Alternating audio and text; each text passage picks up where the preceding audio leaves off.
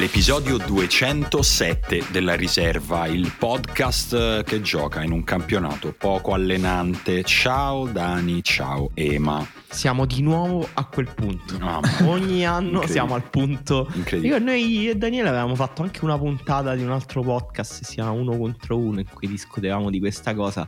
Mi sembra passato un decennio, credo che non ci fosse un allenatore uguale a oggi nelle sue Sempre macchine così. di Serie A. Sempre. No, infatti, eh, non mi ricordo quali erano le nostre posizioni, quindi era allenante o... Ma noi si- usiamo solo false posizioni, cioè nel senso non è che poi pensiamo le cose che diciamo. Beh, certo, è è il nostro lavoro, cioè siamo dei conferenzieri, ci sa che io da vivere. dicevo, dicevo che non era allenante e tu dicevi che era allenante. Allora, Simone, saresti disposto per un milione di euro Mhm. secchi così? Ok. In un'ora te li fai? Eh, un milione Fare di euro esentasse o da Esentasse, fatturare? totalmente Esenta- cioè, valigetta. esentasse, sì. Valigetta. All black. All Però black. devi fare una conferenza di mezz'ora eh, mh, che come dire contro il cambiamento climatico, cioè in cui sostieni ma non vi dovete preoccupare, ma vi pare, il pianeta è sempre cambiato. Con Eh. questi toni, fra l'altro. Non vi dovete Sì, preoccupare. ah, regà, ma che davvero? Ma senti che callo che fa. Eh, Però senza diventare esatto parodico perché Ah, se no, no, si capisce. sembra Certo. esatto. E... Sai che mi sa che alla fine no. Cioè, perché... Emanuele? Un milione di euro Sì, secchi. sull'unghia. Io lo farei, ma tanto ma chi mi dà retta? No, eh no, eh No, no, una cosa che diventa tipo- sposta. Esatto, una cosa che va su tutte le piattaforme e dico, vabbè, se ha detto Ah, Emanuele beh. Arturo della riserva, allora forse ci siamo sbagliati, dice Greta. Eh, tosta, eh. Eh, mi sa che lo faccio uguale. Ma lo sai perché per me fa la- io lo sai che volto avevo mentre decidevo quello di mia figlia davanti agli occhi. Secondo me se me lo chiedevi due anni fa ti dicevo ma Pensa, pensa anche Emanuele, il volto di tua figlia. mentre ha, detto, no. ha detto ma sti cazzi di Camillo. tu Dani? Eh, io penso che sarebbe interessante comunque ragionare sugli angoli per cui... No, però devo dire che, allora, mi è capitato un, un paio di mesi fa di parlare con una delle persone che stimo e rispetto di più, che è stata anche molto importante nella mia vita per come l'ho incontrata, e eh, che effettivamente non è che sosteneva proprio queste tesi, diceva sì, eh, è chiaro che ehm, bisogna bloccare le emissioni, eccetera, eccetera. Però è vero pure che, sai, gli studi comunque seguono una moda, trovano più facili pubblicazioni gli studi che confermano Mm, mm, mm. certe teorie rispetto ad altri. Questa persona lavora al report? No, Ah, ok, no, solo per sapere, scusa. Ok. e ha detto che eh, alla fine è vero comunque che il clima del pianeta è cambiato tanto. Cioè, eh, e devo dire che cioè, questa è una persona che si- di solito si informa tantissimo, che ha anche delle basi scientifiche eh, elevate. Mi sembrava che, come dire, che non fosse a conoscenza di alcune cose quando gli ho detto alcune cose su, ehm, sulle emissioni, però... No, ma ehm, è vero che il clima del pianeta è cambiato tanto, tantissime volte da quando esiste il pianeta e il problema è rendere, conciliare questi cambiamenti con la nostra permanenza sul pianeta. Il pianeta senza di noi va avanti serenamente. No, noi- no, poi c'è, c'è anche la differenza tra il clima del pianeta che cambia di suo e il clima del pianeta che cambia in relazione a determinate cose. Sì, sì, no, però uno dei punti di, di queste, diciamo, teorie un pochino più frizzanti è, "Eh, ma tanto lo sai la Terra quante fasi ha attraversato? Sì, in molte non c'eravamo. eh, Sì, esatto. no, io, io fungo, non so come vivrei da fungo, Esatto. da muffa. Esatto, Eh, esatto. cioè, con Io forse come rispetto per- oggi, per come mi sento, credo Che come c'è? Oggi. Stai poco bene? Sei stanco? Che? Emanuele oggi si deve punire perché ieri ha scritto un bellissimo pezzo Mamma mia. che ha avuto un bel riscontro, ha avuto troppi complimenti, quindi oggi deve eh, punirsi. Ah, oggi- non oggi può ne- essere felice, Emanuele. Oggi ne esce uno Brutto. Brutto. uno, pe- uno pesante. Oggi ne- ho scritto tipo 20.000 battute contro gli arbitri italiani. Ok, quindi è quella la punizione. Eh, un po', c'ho un po' ansia per questo pezzo che devo Un po' uscire. così. Vabbè, Quindi Emanuele è stanco. Daniele, come stai? No, io devo dire, eh, allora, eh, rassicuro tutti coloro che mi hanno scritto chiedendomi come va la Mm. tua influenza intestinale, perché cioè, qui iniziamo ad avere una serie di malattie una dopo l'altra e uno inizia a dire, forse Daniele c'ha qualcosa di più serio e no, uno mi ha Ti scritto... volemo controllare sti globuli bianchi. Uno mi ha scritto, guarda, dopo i 40 anni ti devi controllare il sangue nero, Mamma che io non so neanche cos'è. Mm, cos'è Credo che sia una nero? loggia massonica. Esatto. E quindi no, sto meglio, posso mangiare anche le banane. Ah, Ah, E quindi, bello. Sì. sempre No, con chiederei ai nostri l'accortezza. Però mi, so- ascoltatori però mi sono contratto alla coscia, questo lo dico. Quella partita, per dirvi allora, quanto il calcio è crudele, partita giocata benissimo, Simone non c'era, quindi Eh, la racconto anche a lui. grazie. Squadra forte contro squadra debole. Io stavo in quella debole anche perché c'ero io. Mi ero messo in difesa, ho fatto una partita veramente come ai vecchi tempi di abnegazione difensiva, tutte mosse per limitare i due giocatori forti loro che erano Emanuele e quest'altro eh, Davide Milana che insomma tanto non ci ascolta, che è il maestro dei movimenti senza palla, decisivo in tutte le ultime partite, 0-0 Simone fino a forse quant'era 5 minuti alla fine? un po' meno, due minuti. due minuti dalla fine. Eh, la coscia mi ero contratto due settimane fa, ero stato fermo una settimana, mi si era indurita mano a mano che giocavamo. Mm, Ma a un certo punto, per bloccare una micro transizione di quell'altra furia indemoniata che è Alex Dimond, che tu conosci, certo. un personaggio mitologico del nostro calciotto, mi, mi- mi- mi rifà male la coscia. Vado in porta, quindi con la gamba contratta sto in Aia. porta, Vedo già, fallo laterale a sinistra vedo già la brutta fine. Palla esatto, bruttissima. Palla a Davide Milana che dal nulla, cioè con tre uomini davanti, non è che dice ha caricato tutti, no, palla rimbalzella, tira al volo di collo, un pallonetto altissimo, sembrava una palla tirata a caso, francamente. Sì. E io non, non riesco a, a Non hai valutato abbastanza. la Mi traiettoria. sca- Esatto, mi scavalca, provo a saltare. E avete perso saltino così? ridicolo. Abbiamo perso 1-0. Madonna, meno male che non so venuto, guarda. Quindi infortunio decisivo e negativo nella, nella partita. Ha preso il gol. Sì. Io invece oggi un po' giù di voce, questa cosa mi preoccupa sempre. Non mi piace quando mi sveglio e sento la, Mm. la gola un po', un po' così. Non ti guardare il, document- il bellissimo film documentario che ha fatto Val Kilmer sulla sua vita. No, no, no, no. Già, già mai spaventato, però Tutto quando, inizia quando mi sento senza voce. quando mi sento la voce così, no- non, so, non lo so, mi mette di cattivo umore, mi sembra di abitare un corpo che non è il mio. No, visto che Daniele raccontava prima di qualcuno Vabbè, che gli ha detto di controllarsi il sangue nero, Mm. eh, io intanto ringrazio Teo che ci ha mandato del vino in ufficio con anche una bellissima lettera e un libro interessante.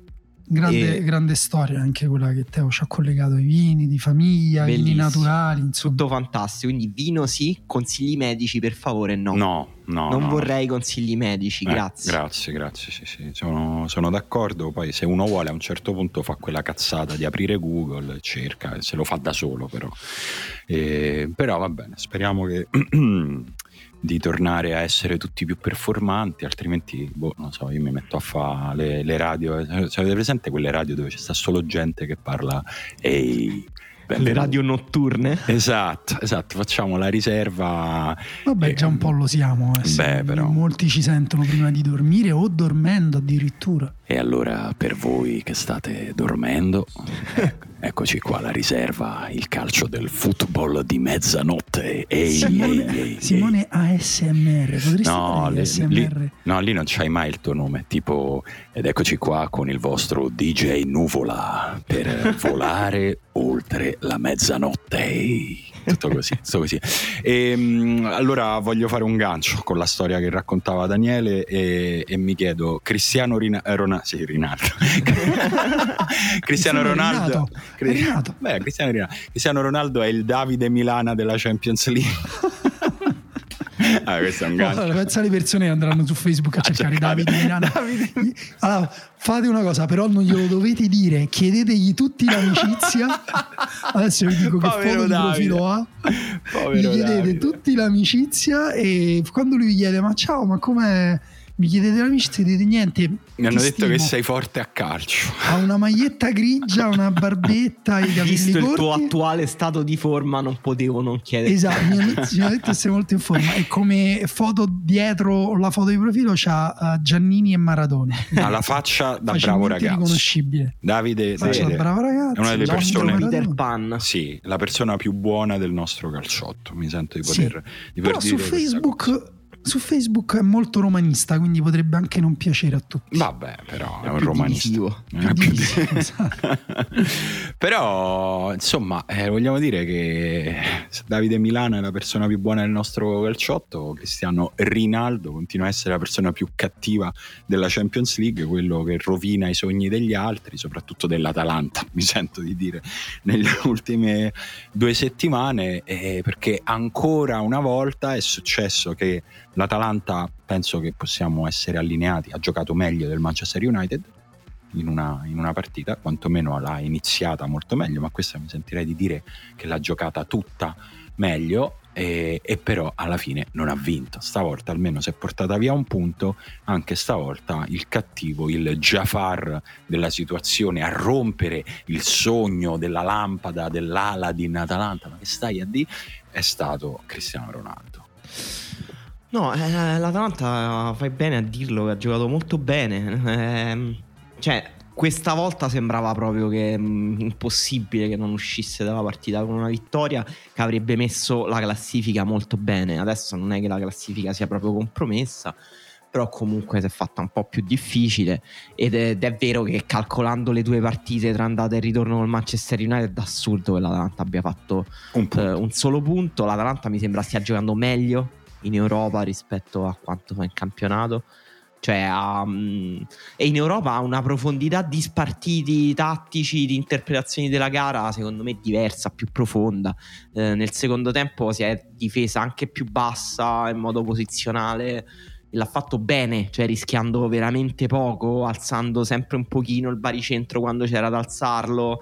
Eh, Zapata e Muriel pure quando è entrato hanno giocato benissimo per far salire la squadra ha fatto veramente tutto bene eh, l'Atalanta poi eh, È sempre il solito, com'è, il centesimo per, per per fare l'euro che manca. Una oppure scarpa per l'euro- fare una ciabatta. no Esatto. vabbè, poi sì mh, Ronaldo è vero che mh, non è che voglio togliere qualcosa a Ronaldo però pure ci sono state altre cose che magari sono passate un po' in sordina però tipo il- Bailey ha fatto almeno due interventi che hanno salvato un gol fatto completamente fatto Zapata che aveva tirato e Bailey è andato in spaccata con una mossa che non so cos'è e poi quando ha mh, tolto un altro passaggio Di- a Zapata che era solo No, No. uno ha bloccato pure un tiro tipo col corpo di faccia. Sì, comunque ne ha fatte due o tre. Ha fatto una partita incredibile. Bailey. E pure quello, cioè, Bailey è uno dei giocatori veramente minori del Manchester United. E comunque in una notte di Champions League riesce a salvare due o tre gol. No, guarda, poi parleremo magari pure del, del- del campionato, insomma, però è vero che l'Atalanta quest'anno è in difficoltà, cioè è un'Atalanta meno che fatica a produrre quello che produceva gli scorsi anni in termini di occasioni pericolose, lo dicono i numeri, ma è evidente anche a occhio. E, eh, ed è vero che il Manchester United anche un po', cioè un po' gioca meglio l'Atalanta, magari gioca più in tensione, più in forma. Zapata per quanto 70-80 minuti è stato senza ombra di dubbio il miglior giocatore in campo. Sì. Sì. mh, devastante, una di quelle partite che dici ok, questa è la partita che si guarderanno per dire eh, i DS per dire ai presidenti o a chi, chi chiede i soldi in DS, che deve- qual è la procedura in una squadra? Manda una mail, mi date 70 milioni? Dei tifosi mandano una mail al DS che poi mandano una mail al Mail- presidente. ah, ok. Cioè, io penso, io man- mando costantemente delle mail a Tiago Pinto. E Tiago Pinto- così. Ah, questo è Bonu, Tiago, questo è Bonu. Tiago due punti Sebastien Aller. L'hai Esatto. visto? Magari diciamo tutte quelle squadre che non possono prendersi Haaland, magari manderanno eh, il video YouTube con gli highlights individuali, quelli fatti dall'algoritmo con la musica mia. strana, Quelle eh, con reggaeton sottofondo. Eh, esatto. Però, ehm, però manca sempre un po' di quella precisione. Io l'ho notato pure in campionato, cioè ci sono un po' di cose che all'Atalanta non sono, non sono andate a posto in questa transizione dallo scorso anno, dall'addio del Papu in poi, io direi. Ehm, cioè, c'è stato quel momento in cui Pessina sembrava che avesse risolto i problemi giocando da trequartista con due punte.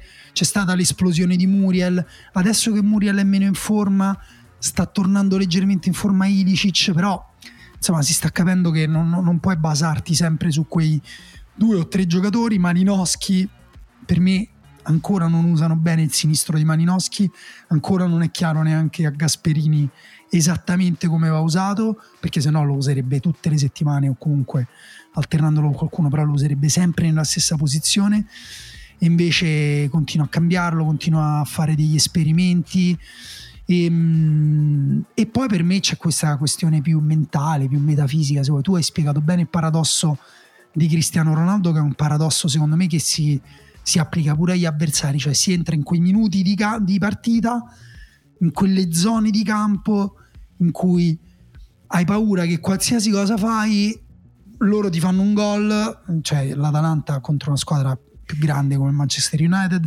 secondo me è un trauma magari che gli viene pure veramente da quella partita al PSG e in più che magari te lo possa fare proprio Cristiano Ronaldo. E allora magari fai delle cose un po' casuali che portano alla fine al gol di Cristiano Ronaldo che è quello che magari resta più lucido, che trova la coordinazione migliore, il rapporto migliore, che ha più esperienza, che sa meglio quali sono gli angoli, quali sono gli spazi, quali sono le situazioni in cui comunque puoi riuscire a fare gol. Il tiro del gol del 2-2 è bellissimo anche proprio per la semplicità, per la traiettoria semplice, per la pulizia della coordinazione con cui lui mette una palla all'angolo che veramente fosse così semplice per tutti calciare verso la porta avversaria ci sarebbero molti più gol a partita eh, eh, il, molto più facile.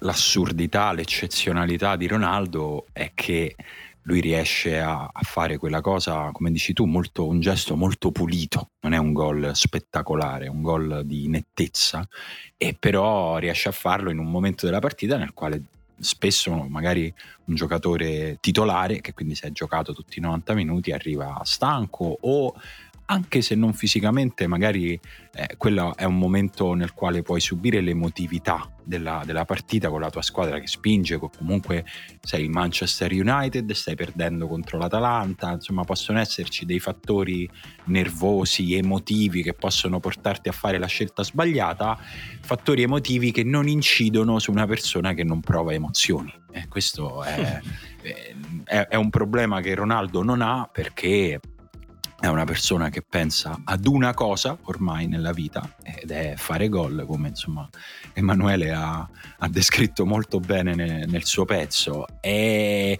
e, questo insomma porta poi a, veramente ad un, ad un dilemma difficile da gestire su quanto tolga e quanto dia Ronaldo ad una squadra, veramente è, è, un tema sul quale io personalmente cambio idea ogni giorno. Ogni giorno penso, ok, toglie 60 e da 40 e 50 e 50 è difficile, è veramente, cioè raramente personalmente sono stato così in difficoltà nel valutare l'impatto di un giocatore su una squadra perché c'è una, un, un, plus evidente, tangibile che, è, è, è che vi direi si vede quasi un po' per sottrazione anche nell'inizio di stagione della Juve.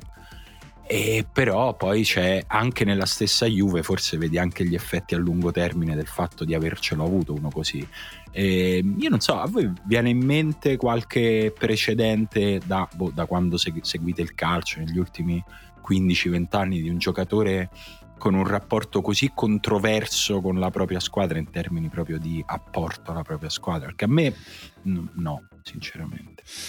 No, a me viene, cioè per la questione del magari del partecipare poco, male, ehm, in alcuni casi Ibrahimovic secondo me un pochino corrisponde perché anche lui è uno che si accende in determinate situazioni magari con un'invenzione però non, non come Cristiano Ronaldo, cioè no, non, non, a parte non con quella concentrazione, ma anche proprio con quell'indifferenza direi di Cristiano Ronaldo a tutto quello che è intorno, eh, salvo le occasioni in cui appunto può, può tirare, può, può, fare qualcosa e anche, anche poi secondo me anche con meno, cioè non, non voglio fare un paragone diretto, però con meno fantasia.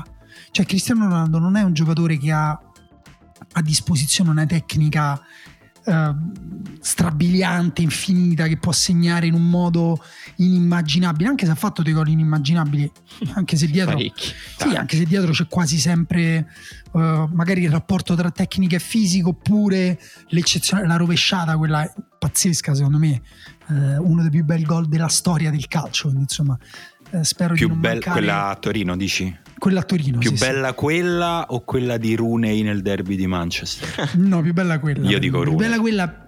No, io dico Ronaldo perché la- l'impressione che ha fatto proprio epidermica quando fa quella cosa è qualcosa di non umano. Cioè, quando l'abbiamo vista in diretta tutti abbiamo detto: Oh, è successo? È successo qualcosa di strano. Questo forse si rivelerà che non è un essere umano. Chi- chiudendo la parentesi, per me la ro- rovesciata di Van Basten è superiore. E quella di Giorca F dove la mettete in tutto questo? No, ma tu- no, a me non sono un fan di quella. Guarda, per me quella di Giorgiev, quella di Van Basten, bellissime per esecuzione tecnica, tempismo, coordinazione, eleganza. Se fossero dei quadri in movimento, tutto quello che vi pare. Però quella di Cristiano Ronaldo è veramente una cosa che Ah, è vero, è più extraterrestre. No, perché non può fare. che- cioè, io sono un grande amante di quelle cose che eh, definiscono perfettamente, unicamente e in maniera inscalfibile l'unicità di un talento, no? E non sono frequentissimi, ci sono grandissimi talenti che non hanno quel momento. Cioè, gra- eh, Giorca F è un talento. Non lo so, mm, non, manca niente a Giorca F a Zidane. Cosa gli manca? Qualcosa di invisibile, qualcosa che definisce Zidane, che magari sono quei controlli, quelle giravolte che faceva lui, no?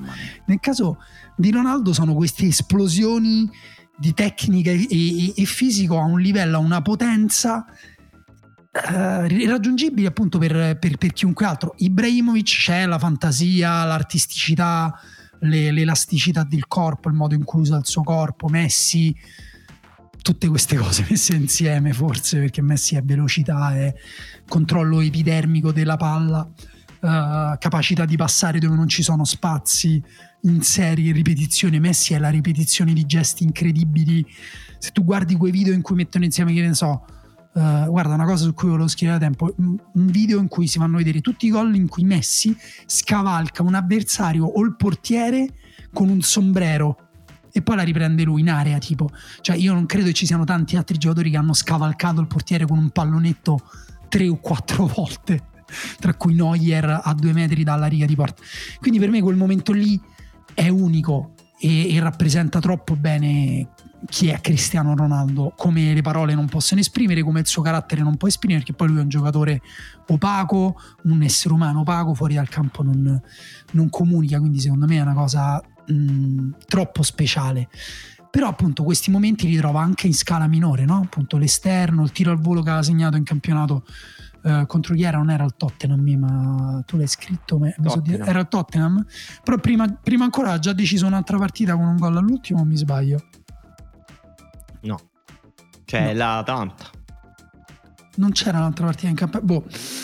Vabbè, comunque, insomma, appunto, lui trova quei momenti in quelle, in quelle situazioni tecniche che secondo me le, le- le- le trova con chiunque contro qualsiasi squadra. E secondo me non mi viene in mente nessun altro. Per rispondere alla domanda di Simone, non mi viene in mente nessun altro. So te, Simone, invece hai in mente qualcuno. No, no, io non, sinceramente, sinceramente no.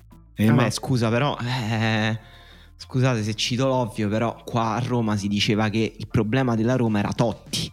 Quindi Mm. di Totti seriamente si è discusso tanto, soprattutto Ah, per il rapporto con la squadra, però solo il negativo, quindi Beh, senza però, la parte positiva, sai, dici. secondo me è... Eh, per me, mh, cioè, comunque pure Totti ha vissuto. Cioè, per me, tutti questi atleti che si ritirano oltre il punto il quale è normale che un atleta si ritiri, poi vivono quei momenti che sono pura mistica. Cioè, tipo, Totti pure ha vissuto un paio di stagioni che era mh, sportivamente deceduto. E però aveva dei momenti di grandezza che sembravano proprio perché era spogliato da tutto il suo aspetto agonistico, atletico, competitivo, sembravano ancora più magici. Ehm, però per me mm, cioè, è inequivocabile che Ronaldo toglie più di quanto dia ormai. Mm. Cioè, il rapporto si è sballato sempre di più nel tempo. Cioè, negli ultimi due o tre anni, eh, diciamo, tutta la parte che Ronaldo non fa più, che non è solo la parte difensiva, ma pure il caos totale che porta in attacco, perché lui non ha. cioè, si muove totalmente a caso. E è arrivato a un punto che non c'è più quell'equilibrio. Cioè, quell'equilibrio c'era secondo me a Real Madrid fino proprio all'ultimo anno, diciamo. Eh, già a Real Madrid Ronaldo era un giocatore iper peculiare. e, e, comunque un paio di Champions il Real Madrid le ha vinte anche girando intorno al casino che lui creava. Sì, hanno eh, costruito una squadra proprio... Sì, ma pure mh, mm, secondo me in alcune Champions lui non è stato neanche così determinante, almeno in alcuni momenti. Ricordo per esempio la, la Champions comunque decisa da Bale, che era me, ampiamente il giocatore più importante di quel Real Madrid. E lui era già per me un giocatore che toglieva più di quanto dava, poi negli ultimi anni dalla Juve in poi il rapporto si è completamente sballato. Cioè non è un caso che comunque tutte le squadre con lui sono peggiori. Cioè non può essere un caso. Simone, poi... ti, ti, ho sentito su Totti vibrare. No, no, eh, a parte che sì, per me non è mai lesa maestà parlare di Totti, quindi se ne può parlare serenamente. No, è che diciamo, eh, se, è, è, un paragone che capisco da dove gli viene Emanuele, però per me per essere pienamente calzante avremmo dovuto vedere Totti in una squadra più forte di lui cioè Totti è comunque è un po' questo glitch di un giocatore fortissimo. Sì, sì. Vabbè, ma io lo citavo più per più da un punto di vista per, per, per scherzare, cioè nel senso che quella no, ma che quella cosa lì non che... si scherza col capitano. No, che quel, quella cosa Totti è il problema della Roma, è una cosa che si ripeteva sì, che ripetevano molti laziali, per esempio. Sì, e i laziali anche romanisti. No, no, sicuramente negli ultimi due anni di Totti è, si è aperta questa questione, però diciamo era proprio veramente legata al suo a, al suo ultimissimo tramonto, mentre invece di Ronaldo è insomma una questione che occupa, che alla fine avrà occupato, vediamo quanto andrà avanti, ma una parte grande della sua carriera rischia di essere, se non l'ultimo terzo della sua carriera, quasi, insomma dipende un po' da dove, da dove conti. Sicuramente è un tema aperto adesso, è un tema aperto e all'ordine del giorno in Inghilterra, a Manchester.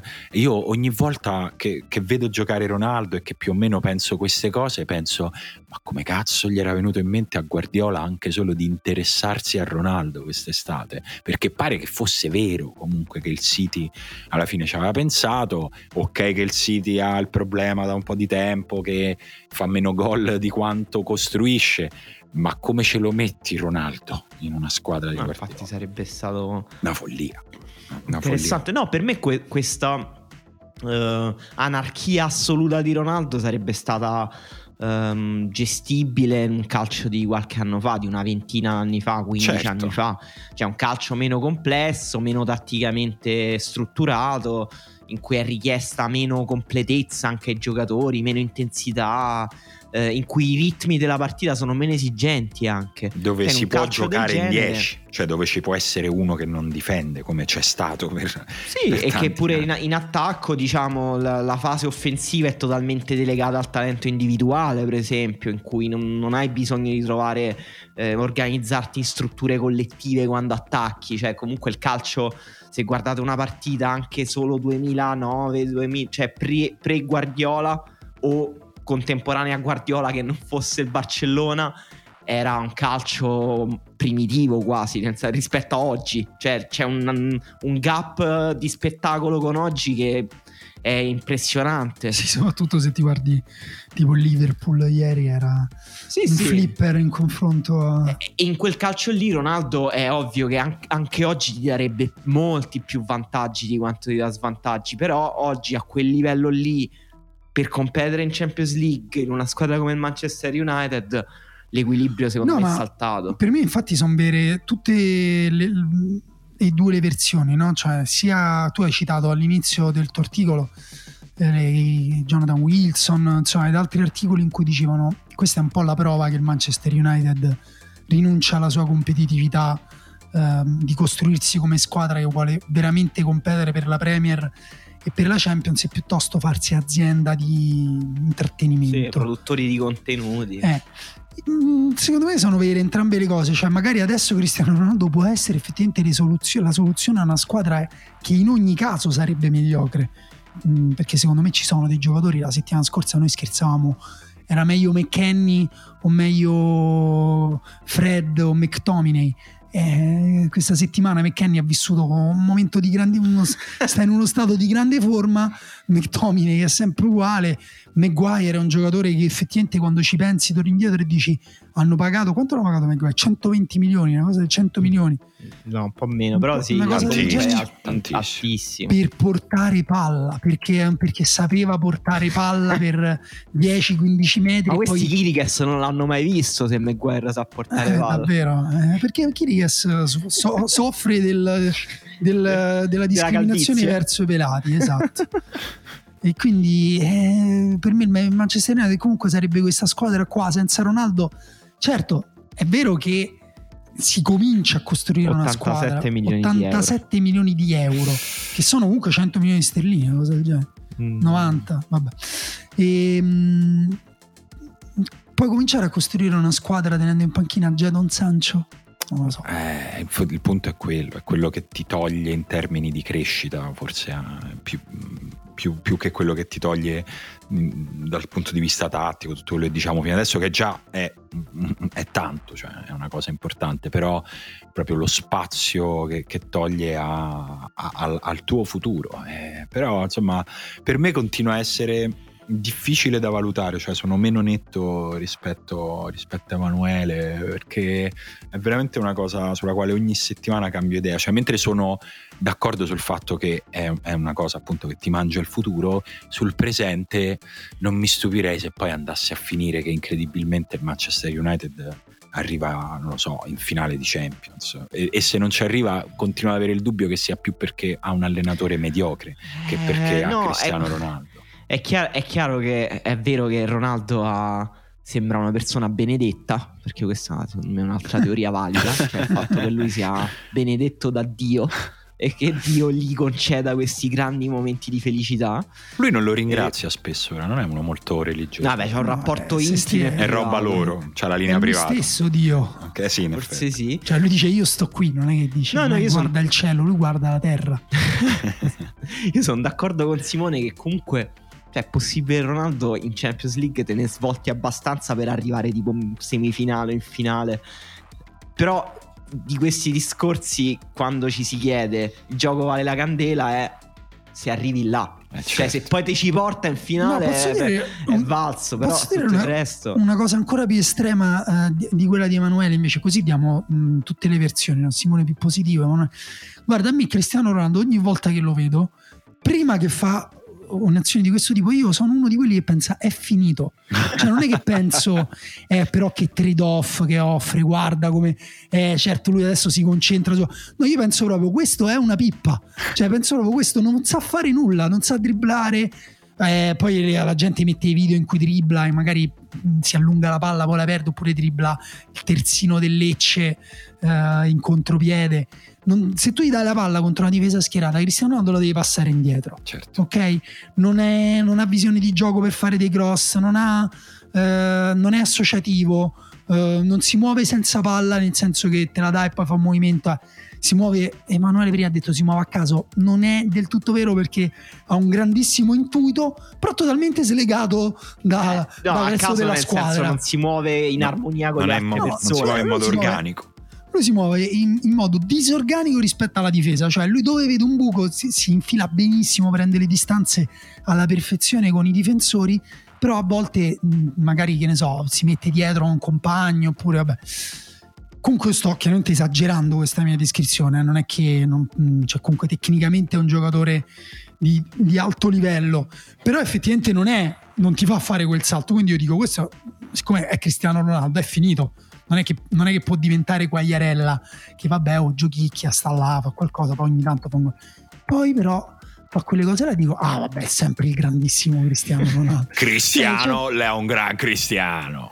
Esatto cioè io passo, passo continuamente Diventi da- milanese, diventi un Sì. vecchio signore sessantenne. sì, faccio tipo oh la faccia di chi ti diceva che eri finito Che lì Perché- le segna sempre lui, lei è cristiano. Eh, perché comunque è proprio veramente la, la manifestazione metafisica di un potere eh, invisibile che non c'è, che non ha nessuna spiegazione eh, atletica, fisica, perché comunque vabbè è in forma per avere 37, 36 anni, poi non è neanche così vecchio, ecco, tra l'altro sarà anche interessante vedere appunto se lui riuscirà a raggiungere eh, il livello di Ibrahimovic eh, ai 40 a 40 anni. però non è che è così, info- non è che come dire è ancora troppo veloce per i difensori, oh, è veloce però insomma, ci stanno difensori, tanti difensori, molti difensori sono veloci quanto lui, salta in alto, sì, salta più in alto di tanti difensori, però non è che, a parte poi ultimamente, non è che ci sta segnando tantissimo col colpo di testa. a parte il 3-2 con l'Atalanta al 90 in questa vero, al nono piano. È vero, sì. è vero, è verissimo. Aveva fatto un bellissimo sì, terzo tempo. Lo sai Però, che cosa mi sto chiedendo? Pure quello è tempismo, no? Anche. Mi, mi, sto chiedendo, abbiamo fatto praticamente mezz'ora di puntata su Ronaldo, ma perché insomma Ronaldo è larger than Ronaldo, cioè è un tema che, che ne porta altri. Mi chiedo, un ascoltatore della Juve, come ha vissuto quest'ultima mezz'ora? Pensando con, un, con rimpianto o con sollievo? Perché questo è... Co- Ma secondo me appunto tutte e due le cose. Perché tutte e due insieme, per tutte e due insieme. Cioè nel senso non è un giocatore che che durante tutta la partita dici ah però vabbè meno male che abbiamo lui cioè è uno che tipo incroci le dita e fai speriamo che lui faccia qualcosa di buono entro la fine della partita sai chi ha fatto fa... qualcosa di buono? Era, stavo cercando platealmente di Paolo Di Bala me ne vengono in mente Paolo Di, Bala, Paolo Di Bala, Paolo Di Bala che diciamo ecco, è uno che il tasso tecnico invece ce l'ha indiscutibilmente alto ecco, sulla tecnica di Di Bala c'è poco da dire.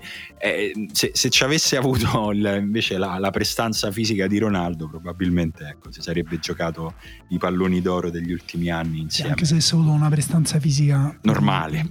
normale, Bentancur eh, sì, diciamo che quando, quando Dybala c'è eh, si vede la differenza banalmente, quando Dybala è in forma, probabilmente anche quando è mh, proprio in, in forma dal punto di vista psicofisico in generale, quando è connesso con l'importanza della partita con eh, il livello dell'avversario, quando è presente e centrale all'interno della trama della partita, Di Bala è uno dei giocatori più belli da vedere, ma non in Italia, in Europa. Eh, la partita con lo Zenit è stata una di quelle partite lì, secondo me.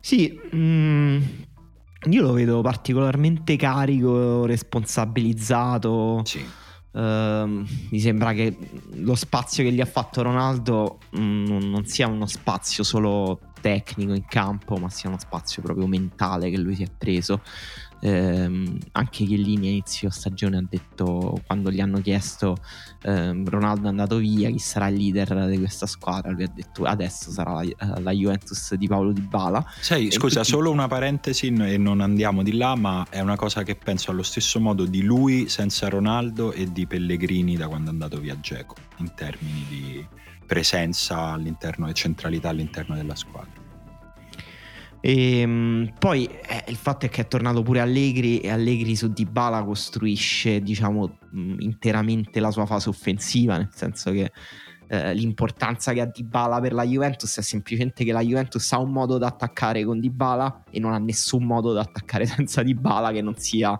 far correre Chiesa e Kuluseschi e Morata dritti.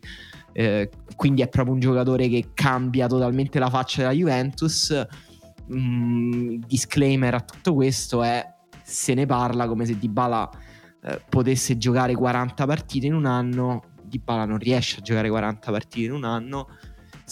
Magari adesso ce la fa eh, però questo deve sperare la Juventus. Cioè che Dybala sia fortissimo non c'è dubbio. È importante per cucire il gioco, è importante per uh, fare da regista offensivo, è importante in rifinitura, è importante in finalizzazione, è il giocatore più importante della Juventus e non c'è dubbio la cosa però essenziale è che Dybala rimanga sano questo non lo so. Posso dire un'altra cosa esagerata? Tanto vai oggi ecco, è la puntata così. Non li dico mai. Io per Dybala penso il contrario di quella cosa che ho detto di Ronaldo e tra l'altro penso cioè negli ultimi anni stiamo parlando di Ronaldo ovviamente a fine eh, carriera. Io penso quanto è forte questo. È uno dei più forti al mondo. Sì, sì. Guarda come tocca la palla. Guarda come a un certo punto contro lo Zenit ha fatto una sterzata de- da destra in mezzo a due giocatori con l'esterno del piede sinistro piegandosi a un angolo che un altro giocatore sarebbe caduto dentro il terreno perché ha fatto una cosa con un angolo troppo stretto di esterno meraviglioso finché non esce dalla partita o non esce dal campo o proprio sostituito eh, oppure inizia a giocare meno, a toccare meno palla, ad essere più, più sciatto. Più... E, mh, il talento chiaramente è indiscutibile di Dybala, la sua presenza costante in campo è una cosa che dipende un po' dalla forma fisica, un po' da Allegri, un po' però anche proprio dal fatto che lui quell'intensità che, che, ha avuto per esempio con lo Zenith che gli ha permesso effettivamente di non, mi ricordo penso abbia fatto tipo 6 o 7 tiri. Comunque ha, ha, veramente avuto una presenza e un peso sia nella rifinitura sia nel gioco invece a centrocampo che nella, nella finalizzazione. E questo tipo di totalità qua di Bala non ce l'ha sempre. Se ce l'avesse sempre per me Allegri cioè, indiscutibilmente lo farebbe già, cioè non, non, penso che avrebbe nessun dubbio e, e, lo sfrutterebbe per quello che è, perché comunque è un giocatore eh, fuori scala. Sì, secondo me la partita, eh certo, secondo me la partita con lo Zenith fa capire le potenzialità della Juve, cioè ti fa capire se la Juve trova una via di mezzo tra mettersi tutti dietro e poi far partire dritti per dritti Chiesa, Kuluseschi, McKenny Morata, quelli selezionati per giocare perché raramente li fa giocare tutti insieme e giocare come ha giocato con lo Zenit dove comunque c'era uh, Dybala, Chiesa, Bernardeschi, uh, Morata, si sono visti momenti uh, di 4-3-3 in mezzo alla partita che secondo me fanno capire anche come potrebbe giocare effettivamente una Juve più equilibrata che non disdegna perché io vedo proprio mh, disprezzo quasi per la fase offensiva nella Juve di questo, inizio, di questo inizio di stagione. Secondo me potrebbe molto rapidamente diventare una squadra eh, competitiva. il problema è che tutti questi discorsi li facciamo eh, dopo una partita con lo Zenith ma non c'entra solo il livello dello Zenith ma il fatto che il livello dello Zenith ha spinto Allegri a essere più proattivo più spregiudicato ma la questione di quest'anno è che appena si alza un pochino il livello, Allegri che ha un'idea quasi esclusivamente reattiva del calcio, mette tutti in panchina, nel senso contro l'Inter eh, ne abbiamo discusso, cioè non ha giocato nessuno per il timore che aveva la Juventus dell'Inter, per la volontà di bloccare una partita eh, fino allo 0.0 xg di tutte le squadre in campo. E quindi non, non, vedo la partita perfetta. Però che 0-0 tra XG sì, infatti, infatti io cane. ero un po' perplesso quando tu esaltavi la nostra partita dell'altro giorno. Non vedo in che modo possa essere giocata no, bene una meno partita male che non 0-0 no. no io, amo, io non disprezzo la fase difensiva. Cioè a me piace anche cioè capisco che delle squadre possano fare una partita anche quasi totalmente difensiva, a parte che noi qualche azione ve l'abbiamo costruita, Emanuele meritavate di perdere, um, però la Juve no, cioè la Juve ha fatto partite difensive anche quando se la poteva giocare. Secondo me sarà interessante magari vedere già in questo turno di campionato con la Fiorentina cosa farà, che la Fiorentina è una squadra che, cioè, che deve fare, deve aspettarla e converrebbe eh, perché poi la Fiorentina è una squadra verticale oppure deve provare a dominarla come ha fatto con lo Zenit. Secondo me la Fiorentina la aspetta anche perché la Fiorentina è una squadra che quasi tutte le partite di campionato di quest'anno sono durate un'ora. Cioè, la Fiorentina ha avuto. Cioè, l'aspetta proprio tipo con l'orologio. Eh sì, la Fiorentina ha avuto grandi problemi a estendere, diciamo, all'interno della, della, storia della singola partita quello che di buono ha fatto vedere in quasi tutte le partite, in alcune di più, poi in alcune eh, l'avversario, insomma, ha anche mollato e quindi non ha avuto problemi. Però la Fiorentina ce l'ha avuta questa tara, quindi io non mi aspetto che in questa partita cambi molto la Juve, ma in generale invece il fatto che sia eh, passata nella stagione della Juve, eh, quella, sia passato quel momento nel quale la Juve poteva ancora rincorrere le capoliste, perché io insomma continuo a pensare, lo dicevamo lunedì, che siano finiti i discorsi scudetto per la Juve, cioè è andato, basta, finito, e la Juve adesso deve correre per continuare a fare la Champions League e può farcela chiaramente perché è lì, perché è una squadra con una rosa forte. Secondo me questa, questo cambio lo avvicina il momento in cui Allegri prova a venire un po' meno ai suoi a, a, a quello che, che è più importante e centrale nella sua idea di calcio perché ormai se, se, non, cambia, se non cambia va a fondo e, e, secondo me il, rendimento della Juventus in Champions è una cosa che potrà aiutarlo anche a, a, trovare un po' di coraggio. Secondo me Allegri deve avere un po' di coraggio in campionato di, eh, di fare quello che ha fatto troppo poco fino, fino ad adesso. Eh, fatto sta che c'è una situazione abbastanza paradossale per quello che riguarda l'intreccio fra Serie A e Champions League perché la Juventus è insieme al Bayern Monaco e al Liverpool, forse anche all'Ajax, eh, l'unica squadra a punteggio pieno in Champions League, 4 vittorie su 4 partite, 12 punti, rendimento schiacciasassi da vecchia Juve, eh, mentre il Milan che è schiacciasassi in Italia e poi si trova ad avere un punto in Champions League, incredibilmente può ancora sperare di qualificarsi per, eh, perché sono stati positivi poi gli intrecci di calendario. Il gruppo B, quello del Milan, vede appunto il Liverpool a 12 punti, il Porto a 5, l'Atletico Madrid a 4, il Milan a 1. Mancano due partite, quindi insomma il conto è facile. Il Milan deve vincerle tutte e due. Che insomma suona, suona strano perché fino adesso è riuscito a fare un punto in quattro partite, però ne abbiamo parlato di come li ha fatti questi, questi pochi punti e soprattutto nelle prime due partite per assurdo, quelle che sembravano le più difficili contro Liverpool e Atletico Madrid, il Milan avrebbe meritato almeno un punto a partita. Mettiamola, mettiamola così, a, questo, a quest'ora avrebbe potuto avere tre punti. Quindi per me continua a non essere fantascienza il fatto che il Milan possa sperare intanto di vincere la prossima e di ragionare partita per partita e poi ah, di... Però Milan viene da... difficile No, per me il Milan viene da due partite col Porto in cui ha proprio cioè si è proprio dimostrata la squadra più debole del girone. Sì, ma perché, ha... perché, contemporaneamente, scusa, eh, ma il Porto secondo me sta dimostrando in questo momento di essere più forte dell'Atletico Madrid. Cioè, eh, per me è più difficile vincere a, a Porto che, che, a Madrid in questo momento. Il Porto, mm. eh, ragazzi, il Porto è una squadra che, cioè, sono anni che ogni volta che c'è il sorteggio con le squadre italiane, il Porto lo incontriamo spesso, viene un po' vissuta come la partita che, sì, no, non è facile, però certo non è, non lo so, metteteci no, a qual- qualsiasi è... squadra di elite. E poi puntualmente il Porto fa un culo così alle squadre italiane. No ma infatti il Porto, il Porto è molto forte a parte il Porto è cambiato parecchio rispetto agli scorsi anni eh, il Porto è forte, è un allenatore forte, è una squadra che, che gioca in modo fastidioso. Eh, ma per me non, non, è che non ci sta a perdere col Porto all'andata e pareggiare col Porto in casa al ritorno. Un po' come sono venute le due partite. Per me il Milan ha giocato meglio la partita in Portogallo, per esempio, dove comunque secondo me meritava di perdere. Però alla fine ha perso per un episodio sfortunato perché per me il gol poi era da annullare, quello di Luis Diaz all'andata però ieri è stata un po' massacrato il Milan dal Porto. Ha perso tutti i duelli individuali sì, a me eh, livello di intensità tattica fisica tecnica di, di, tra le due squadre era, c'era un gap veramente grande. E effettivamente bruttino però il Milan è per esempio ieri non giocava che si è eh, ed è uno dei giocatori più in forma perché che si ha avuto un inizio di stagione non proprio brillante però con la Roma è stato secondo me il migliore in campo per esempio.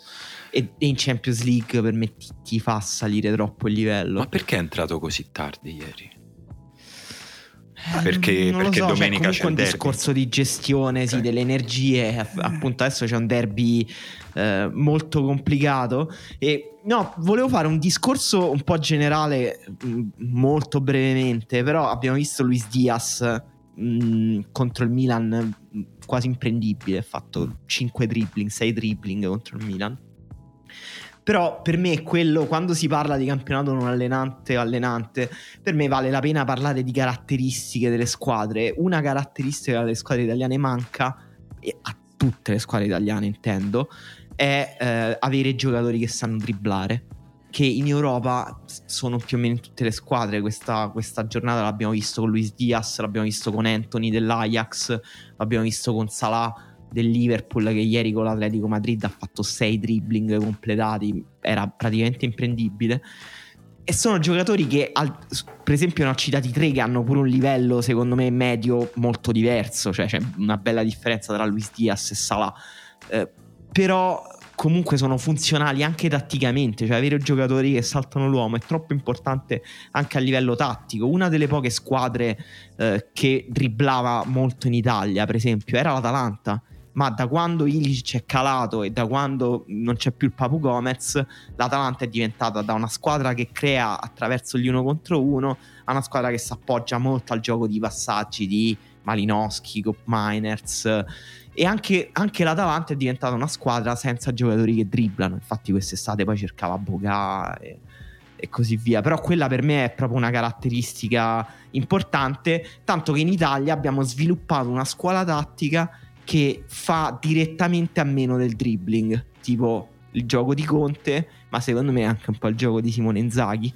E... Cioè è corri dritto, eh, cerca di non incrociare la persona che devi dribblare, prenditi la tua corsia e corri molto veloce. Sì, anche se poi, mm, cioè, per esempio per me il Milan è una squadra che um, magari non ha un dribblatore come Luis Diaz, però ha dei giocatori che sanno portare palla, sanno anche sfruttare, per esempio Teo Hernandez. Eh. Non è un dribblatore, però è uno che salta l'uomo, cioè che fa esatto, quella cosa che dicevo sì. prima, che va dritto. Sì, il Milan sì. oggi è sicuramente la squadra con più giocatori che portano palla.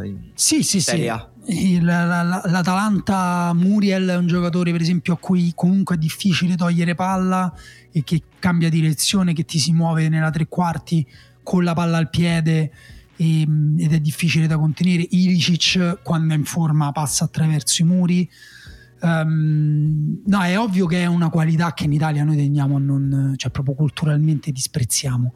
Cioè, comunque, quando pubblichi o quando vedi un post su un bel dribbling o su una bella giocata, c'è sempre chi sottolinea l'errore del difensore, come se la difesa perfetta fosse non farsi saltare mai. Cioè, ci sono dei giocatori che invece ti saltano sempre, cioè una volta ogni tot ti saltano, punto.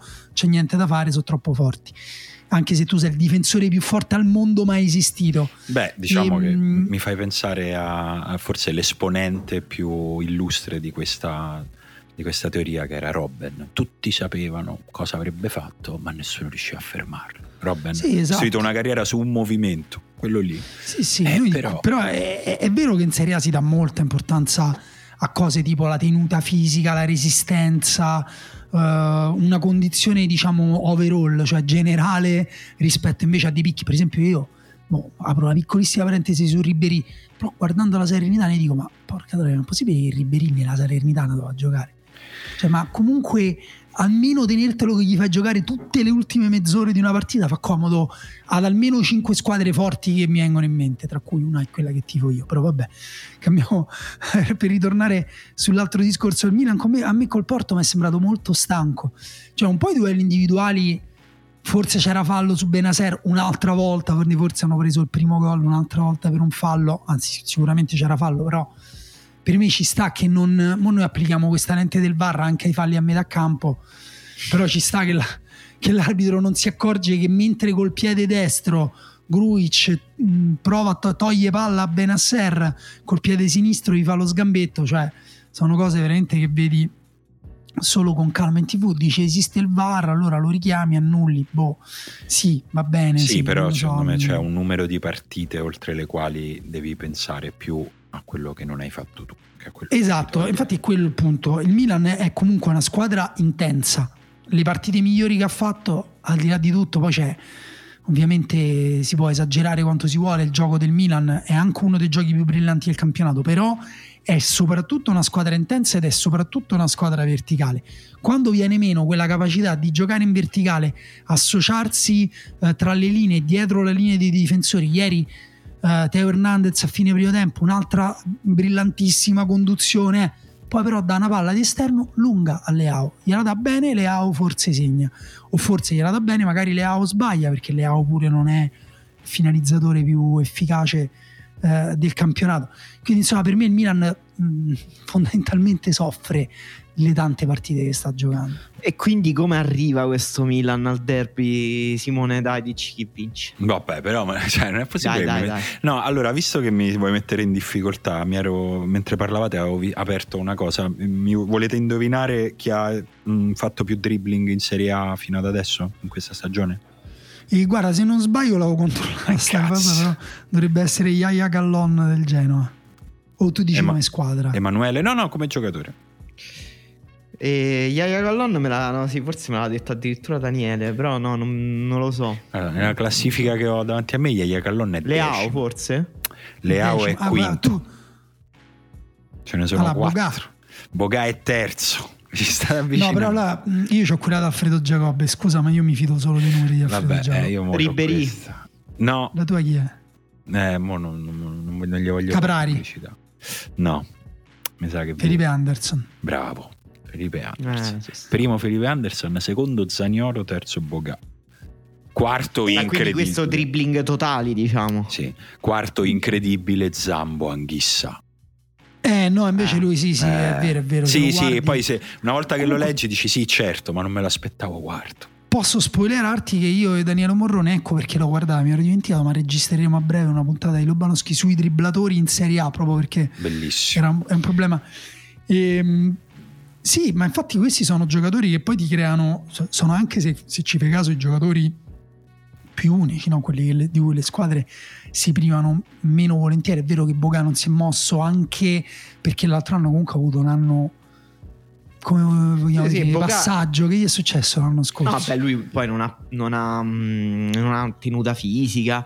Eh, però ecco, Boga era l'unico che aveva dei numeri simili ai grandi dribblatori europei. Perché pure. in- cioè, comunque i numeri di Zagnolo di Felipe Anderson li capisco. Comunque sono giocatori che puntano l'uomo, ma mm, come numeri assoluti per me sono imparagonabili rispetto a Zao, a Boicone, ai grandi dribblatori della Ligue 1. Cioè, quei campionati lì hanno giocatori cioè giocatori tipo Anthony o Neymar o Za No, puntano l'uomo tre o quattro volte Felipe Anderson e Zaniolo sì, cioè proprio anche in un- modo diverso. Anche sì proprio- anche in modo molto diverso già tra Zaniolo e Felipe Anderson c'è Eh, una bella differenza quasi- come interpretano il dribbling Sì, sì, però, è quasi assurdo parlare dello stesso tipo. però vabbè tu non hai risposto Allora, io posso dirti, posso dirti che l'Inter non ha nessun dribblatore fra i migliori 15 della Serie A. Non so se questo può incidere sulla valutazione. Posso dirti che non sarà il derby dei dribbling. Ecco che cosa mi sento di dirti. No, allora, l'Inter intanto ha fatto una cosa importante, era- che era vincere eh, contro, contro lo sheriff, che insomma continuavamo a dirci sì sì l'Inter, l'Inter, però eh, lo sheriff era la capolista di questo, di questo girone, adesso è la terza in classifica, quindi l'Inter intanto ha riallineato le cose, ma deve comunque per essere sicura di passare il turno vincere poi contro lo Shakhtar Donetsk questo è Sì, volevo dire che in realtà anche vabbè, il Milan ha poche speranze, anche perché per me l'Atletico è sembrato una squadra ehm, debole contro il Liverpool, ma il Liverpool è ingiocabile semplicemente quando è così. Ehm, però sia Milan che Inter che eh, Atalanta devono, devono vincere le prossime partite. eh sì E anche la- cioè, l'Atalanta comunque dovrà per essere sicura dovrà vincere dovrà fare almeno 4 punti contro Young Boys e eh, Villarreal. e se Villarreal, la gioca sì. soprattutto diciamo nello scontro diretto col, col Villarreal Sì, lì forse potrà, siccome ci arriva giocando prima con lo Young Boys, il Villarreal gioca prima con lo United, se lo United batte il Villarreal e l'Atalanta batte con lo, Young Boys potrà pareggiare, sì. Però comunque devi fare 4 punti in due partite. no no E eh, significa tenere una tensione molto alta. E sappiamo bene che non è che puoi giocare per pareggiare in Champions League perché poi alla fine perdi pure quando perdi. giochi per vincere figurati quindi. esatto. Eh, E no, guarda per, per me il derby sarà una partita che dipenderà molto dallo stato di forma delle due squadre perché l'Inter ha dimostrato di poter fare partite di grande livello atletico di grande livello eh, di, press- sulla- di pressione sugli avversari. E comunque ricordiamoci che ce li hai i giocatori per fare la difesa alta, ce li hai i giocatori per soffocare le ripartenze, ce l'hai i giocatori per dare 90 minuti di battaglia al Milan. Perché secondo me quello che ha fatto il Porto è stato questo, poi in 45 minuti, ma anche dopo il Porto ha menato il Milan tutta la partita, hanno fatto dei falli io dico, oh, eh, a un certo punto... No, ma, No, cioè, ma- a un certo punto il mio- i giocatori del Milan si incazzeranno pure. Uno ha fatto un fallo a Salemakers eh, eh, sul- su- a un certo punto nel secondo tempo e dico, oh, è proprio una brava persona Salemakers che non, non gli dice niente. Eh, il, porto, il porto ti fa impazzire.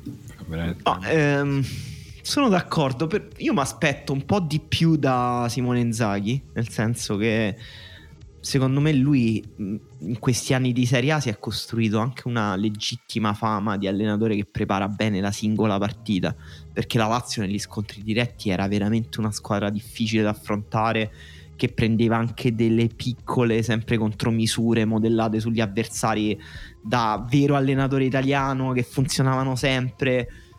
Il fatto che la Lazio abbia vinto alcuni trofei in questi anni non è un caso, ma sempre secondo me frutto dell'abilità di Inzaghi di preparare la singola partita. E invece all'Inter in questo inizio di stagione per me mh, mm, sì e no. Per me con la Lazio per esempio ha fatto una brutta partita l'Inter, cioè secondo me anche preparata male, ha fatto un buon primo tempo, ma poi molto crollata la distanza e con la Juve alla fine per me meritava l'Inter, però comunque poteva fare un po' di più. Non, non, non mi ha convinto Inzaghi per ora. E col Milan io mi aspetto invece una, una, prima grande prestazione di spessore dell'Inter sì, quest'anno. Anch'io, eh, anche per alcuni fattori contingenti più legati proprio al momento. Uno, secondo me, pesantissimo è l'assenza di Teo Hernandez nel Milan, che è un giocatore che sposta tanto, soprattutto in partite di livello alto, soprattutto in partite difficili da sbloccare, anche per quello che dicevamo prima. Comunque, ecco, nella classifica dei dribbling dello scorso anno, Teo Hernandez era quinto, tanto per, tanto per, dirne, per dirne una e su come si sbloccano le cose. E mh, fra, le, fra i fattori contingenti ci metto anche che ieri ho visto ancora molto indietro di condizione Brian Diaz che si vede che è stato fermo, faceva molta fatica a indovinare la giocata, a saltare l'uomo e non so quanto riuscirà a recuperare da qui a, a, a domenica, mentre nell'Inter secondo me c'è al di là insomma, di tutto quello che dicevamo fino adesso sulla squadra, c'è un fattore mh, particolarmente positivo in questo momento, cioè che tutti e quattro gli attaccanti stanno bene. Mm, Correa e Sanchez, che sono le riserve, sono riserve che in questo momento rischiano di spostare l'asse della partita, cosa che non succede sempre. Eh, sì, soprattutto se, se, appunto se vuoi fare 90 minuti di intensità, poi quelli sono i giocatori da mettere dentro per cambiare in eh. positivo. Se non vuoi fare solo cambi a giocatori ammoniti, dico. Eh. Sì, però cioè, i titolari saranno quelli che sappiamo, quindi in attacco saranno Jack e Lautaro, però in questo momento Inzaghi ha due, due carte importanti da giocarsi perché sono due attaccanti in salute e forti, eh, quelli che andranno in panchina. Io c'è una cosa che volevo aggiungere a quanto avevamo detto la settimana scorsa, no? cioè l'impressione che il campionato fosse diventato più conservativo. Allora, ringrazio Matt Jupp Pennarelli che mi ha mandato su um, Facebook questo grafico di John Mueller che trovate su, t- su Twitter, John Space Mueller tutto attaccato e Space come spazio, Müller come il giocatore del Bayern Monaco, in cui mostra uh, come sono uh, cambiati gli XG in Italia mh, mm, in questa stagione rispetto a quella passata. Ovviamente questa è una parte di stagione, quindi vale fino a un certo punto, però c'è uno slittamento di tutte le squadre, quasi tutte le squadre eh, nella produzione, cioè a parte il Verona, che è l'unica squadra eh, migliorata, il Sassuolo che più o meno uguale all'anno scorso anche la, Fiore, eh, anche la, la Fiorentina. Uh, anche il Genova produce leggermente di più, ma Ju- la Juventus è andata proprio indietro di, uh, di, tantissimo, cioè proprio è diventata una delle squadre che produce uh, meno, cioè produce quanto l'Udinese. La Lazio anche di Sarri, noi l'abbiamo detto ultimamente, ci piace poco, sta giocando molto in modo reattivo con i lanci su Milinkovic, fatica a costruire le occasioni che l'altro anno costruiva con grande fluidità, fatica a sfruttare Luis Alberto, produce meno eh, e, pro- e, subisce anche meno XG, anche la Juventus ne subisce di meno. L'Atalanta ne subisce eh, di meno, ma ne produce molti, molti, molti di meno. L'Inter simile, ma ne subisce di meno, quindi anche qui un atteggiamento eh, più difensivo. Eh, anzi, no, scusa, l'Inter ne subisce di più, anche l'Atalanta ne subisce un po' di più e anche la Lazio in realtà ne subisce un po' di più perché avevamo detto anche della fragilità. Quello che invece ha fatto un cambio eh, positivo, però sempre a costo di subire, eh, scusa, a costo di produrre meno XG è il Napoli, che proprio lì abbiamo detto è una squadra molto in controllo, però arrivato sulla tre quarti anche lì la fatica nel costruire eh, l'occasione è eh, come dire palpabile.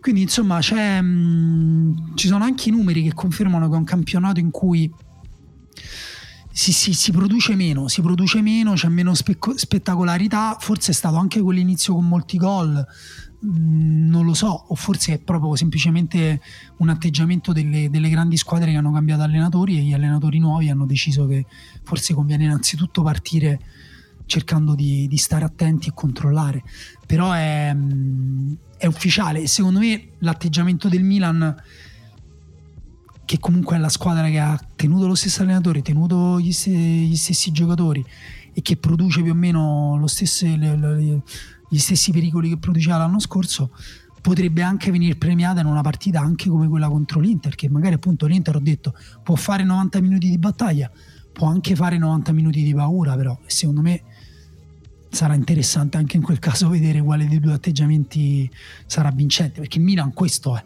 poi a seconda di quanto stare in forma riuscirà a, ad imprimere una forza su, maggiore o inferiore all'Inter, però questo è. L'Inter invece secondo me si deve ancora trovare un pochino l'anima.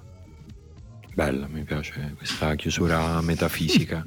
Vi abbiamo chiesto una domanda dritta, proprio di quelle che un po' rivelano chi siete vi abbiamo chiesto se vorreste Ronaldo nella vostra squadra, ma con una piccola condizione, contratto triennale, perché sennò... Però voi non avete, cioè non avete, te Emanuele, non avete detto se ve lo vorreste. Io ho detto... Io... Alla Roma? Sì. Certo, no. vabbè, ma io sì. No. Come no, Simo? No, no, no. Ma scherzi? Tu non devi pensare al 4 novembre del 2021, devi pensare al 4 novembre del 2024 chiedilo all'Emanuele di fra tre anni se, se, lo, se lo, vuole o no. Ma tu dici per i, per i soldi perché ti... No, beh, eh, beh a parte diciamo eh, i, i, soldi vuol dire che se hai lui e rinunci a qualcos'altro, chiaramente, non è che è, è gratis. Ma io rinuncio a tutto. no, tutto. no, no, no. no. Emanuele, Emanuele, già vive di stenti, quindi cioè rinunciare a. Ma scusa, tu con gli stessi soldi puoi avere, non so, Lewandowski. Ma non è vero. Ma come non è vero? Vabbè, poi non lo so, cioè non è la domanda è vuoi Ronaldo o Lewandowski? La domanda è vuoi Ronaldo bah, eh, oppure ti tieni quelli che hai Simone, vuoi Ronaldo Lewandowski va bene, prendo Lewandowski, è no, chiaro. Vuoi Ronaldo oppure ti tieni uh, Shumuro dammi Ronaldo, sì, dammi Ronaldo Vabbè, se lo devo neanche... solo aggiungere ed è gratis, sì. No, non è gratis. No, eh. Eh. vabbè, tattica, vabbè, facciamo così. Non lasciamo perdere la parte economica. Tatticamente lo vorresti o no? Vorresti vedere le partite della tua squadra con Ronaldo dentro? Sì, Ma io, io sì, sì, sì, sì, sì, sì, alla fine oh. dico sì, vaffanculo. Ma poi la mia squadra sbaglia tutti gli acquisti da 5 o 6 anni. Tutti. Sbagliamo pure questo. Ma no, mappiamo Ronaldo e basta. Cioè, Ronaldo comunque lo sai. Lo sai quello che sta aspettando. Va bene. Ehm, vediamo che cosa hanno risposto i nostri ascoltatori, gli ascoltatori della riserva. E qui Beh. è il vostro DJ Cloud. I Dario, nostri amici della notte. Dario che è un, t- che è un tifoso del Milan, intanto ha avuto una bella, una bella capacità immaginare perché dice con Ibra e Giroud farebbero tipo 120 anni in tre. No, grazie. Eh, Davide dice lo Young Boys ha ormai una consolidata tradizione di vittorie contro squadre che schierano Ronaldo. Avendolo in rosa si rischierebbe un loop logico che lo relegherebbe nel giro di tre anni a livello del campionato svizzero. Meglio di no, dai. Ehm, Gianluigi dice credo che ci siano giusto 4 o 5 squadre nel mondo che farebbero bene a porsi il dubbio prima di prenderlo, le altre non ci penserebbero neanche. Eh, sì. La mia squadra, è la mia, anche la mia mm, linea di pensiero. La mia squadra tra Morata, Bernardeschi e Co ha un bel po' di problemi a fare gol, quindi me lo riprendo volentieri. Gianluigi torna sul luogo del delitto. Eh, sì, da, Ju- da Juventino devo dire un po' tosta, coraggiosa eh. Eh, la, tosta. l'idea di, di, riprendersi Ronaldo. Marco Dottavi penso che lo troviamo impiccato dal soffitto se torna Cristiano Ronaldo a Juventus. Vabbè, ma è impossibile, dai, non hanno neanche più i soldi per farlo. No, vabbè, è io, tutto impossibile. Io non, non, non trovo i vostri, quelli che avete letto voi, quindi mi scuso, spero di non ripetere nessuno. Fra dice: A casa mia si dice che l'ospite dopo tre giorni puzza, ed è la stessa sensazione che ho avuto da Juventino con Ronaldo. Primo anno fenomeno totale, pensavo tra me e me cazzo, ma ci abbiamo Ronaldo. Mi ricordo ancora la tripletta all'Atletico e quella sensazione di relax sul rigore finale, tipo e quando lo sbaglia uno così. E poi è andato via Allegri ed è arrivato Sarri la stagione è stata un po' me. Forse ricordo più il codino causa interruzione Covid.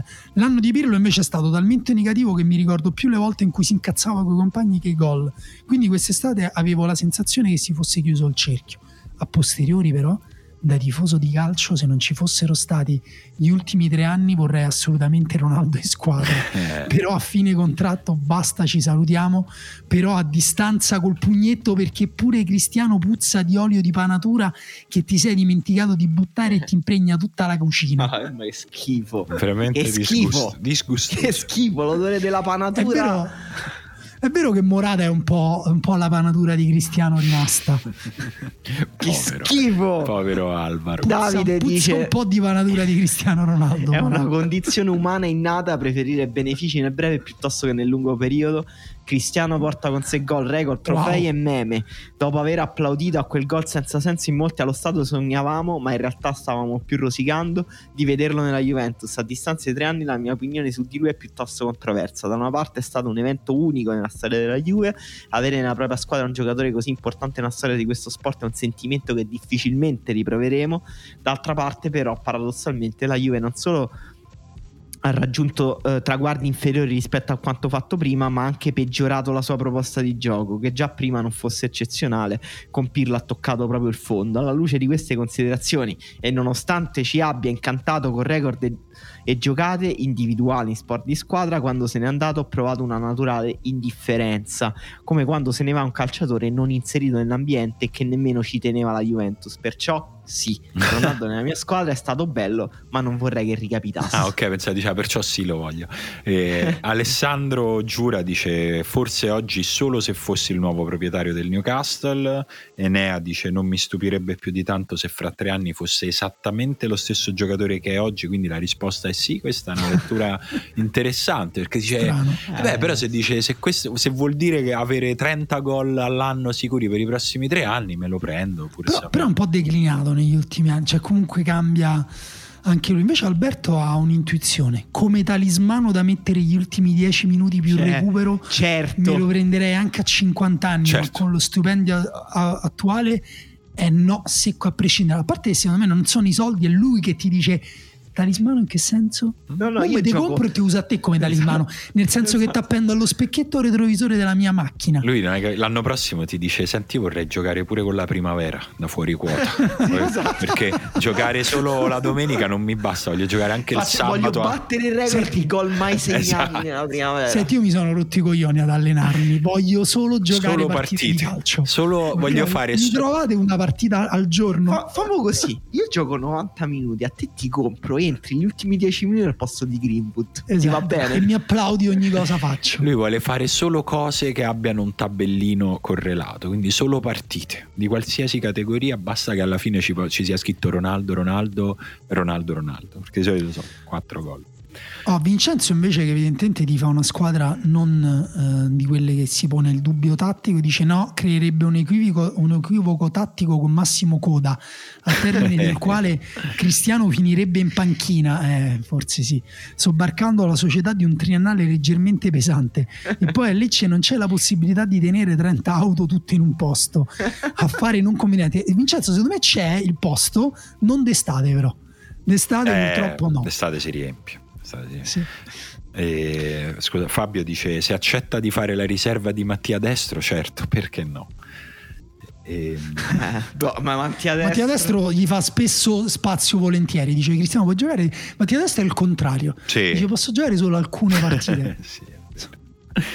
E Gabriele dice strefezza per Ronaldo sarebbe molto affascinante ma non penso che rientri nella visione di Corvino Eh, Tiziano dice squadra per cui tifo no squadra di calcetto sì no squadra di calcetto pensa che rottura di cazzo averci Cristiano Ronaldo no? Mamma mia. Davvero, anche avercelo già Davide Milana, insomma, è- che vi ricordiamo guarda- andate a cercare Davide su Facebook per fargli il i nostro complimenti Cristiano Ronaldo. Esatto. Sì, è vero, perché tra l'altro tu la settimana scorsa lo criticavi proprio di tutto quello che faceva, tranne quando faceva gol. Dici, Sì, lui è tutta la ridotto partita- all'essenziale.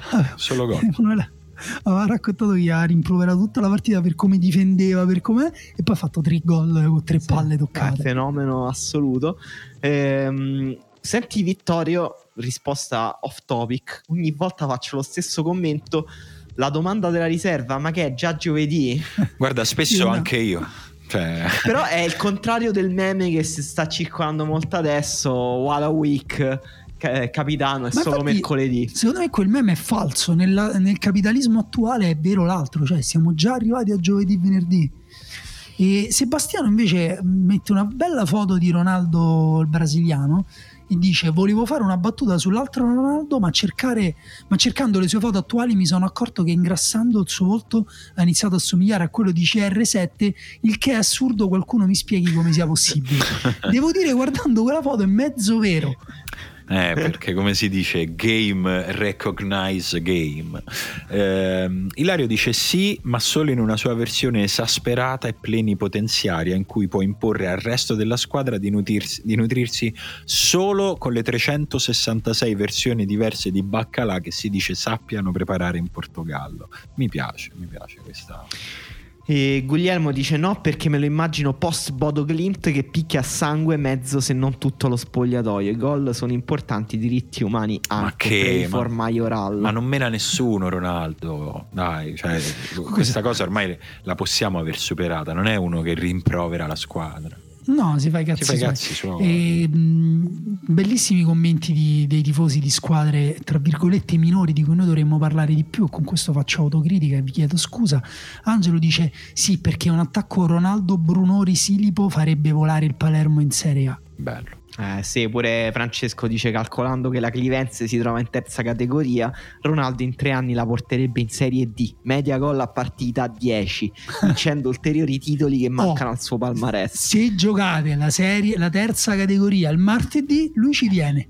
Sì. Se non è Se ci stanno da fare viene. 10 gol, lui viene. Esatto.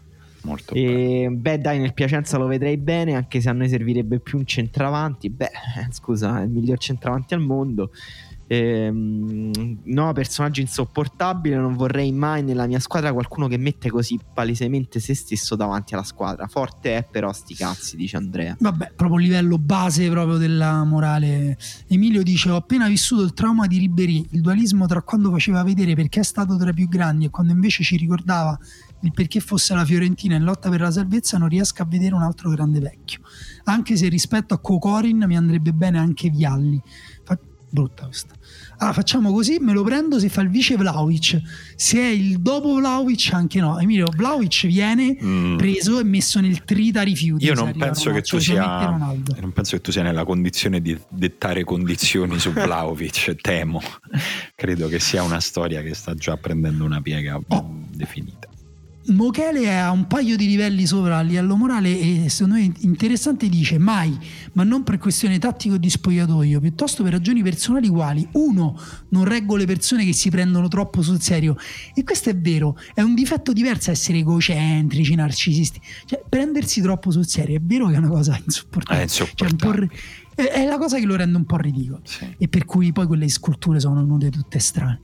Due, tu- tutta la narrazione del lavoro che paga, la vasca col ghiaccio alle due di notte, gli addominali col figlio mi disgusta. Anche questo è un altro aspetto vero, mh, una sfumatura infastidiosa di Ronaldo. Tre, è una delle persone più noiose e monotematiche mai sentite, sia chiara. Sia chiaro, questi tre punti valgono per il 99,9% dei calciatori, ma secondo me nessuno ti sbatte queste cose in faccia come lui. Sì, uh, Direi che questo è forse il commento definitivo su questa, sì. su questa faccenda, quindi grazie a No, abbiamo scritto. scoperchiato il vaso di Pandora, quindi andatevi a leggere pure voi da soli perché i tifosi juventini sono veramente ah, si sono presi un divano, si sono messi spalle Sì. all'umanità e hanno risposto a questo momento co- come se fossero dallo psichiatra. Ecco, sta avendo la tosse che è il segnale inequivocabile che è ora di chiudere Non- la... Non ti guarda il film di Val Kilmer, sì. Mm, che angoscia sto film perché vabbè non me lo guardo. Vabbè ragazzi, ehm, non ho più voce, mi sta cadendo la gola. Ho finito. Non, sei, non sarai mai il Cristiano Addio, Ronaldo Simone. dei podcast. Se volete bevo l'acqua per salutarvi. guarda. Ciao, no, ti salutiamo noi a te per una volta, va bene? Va bene. Ciao Simone. Ciao. Ciao ragazzi.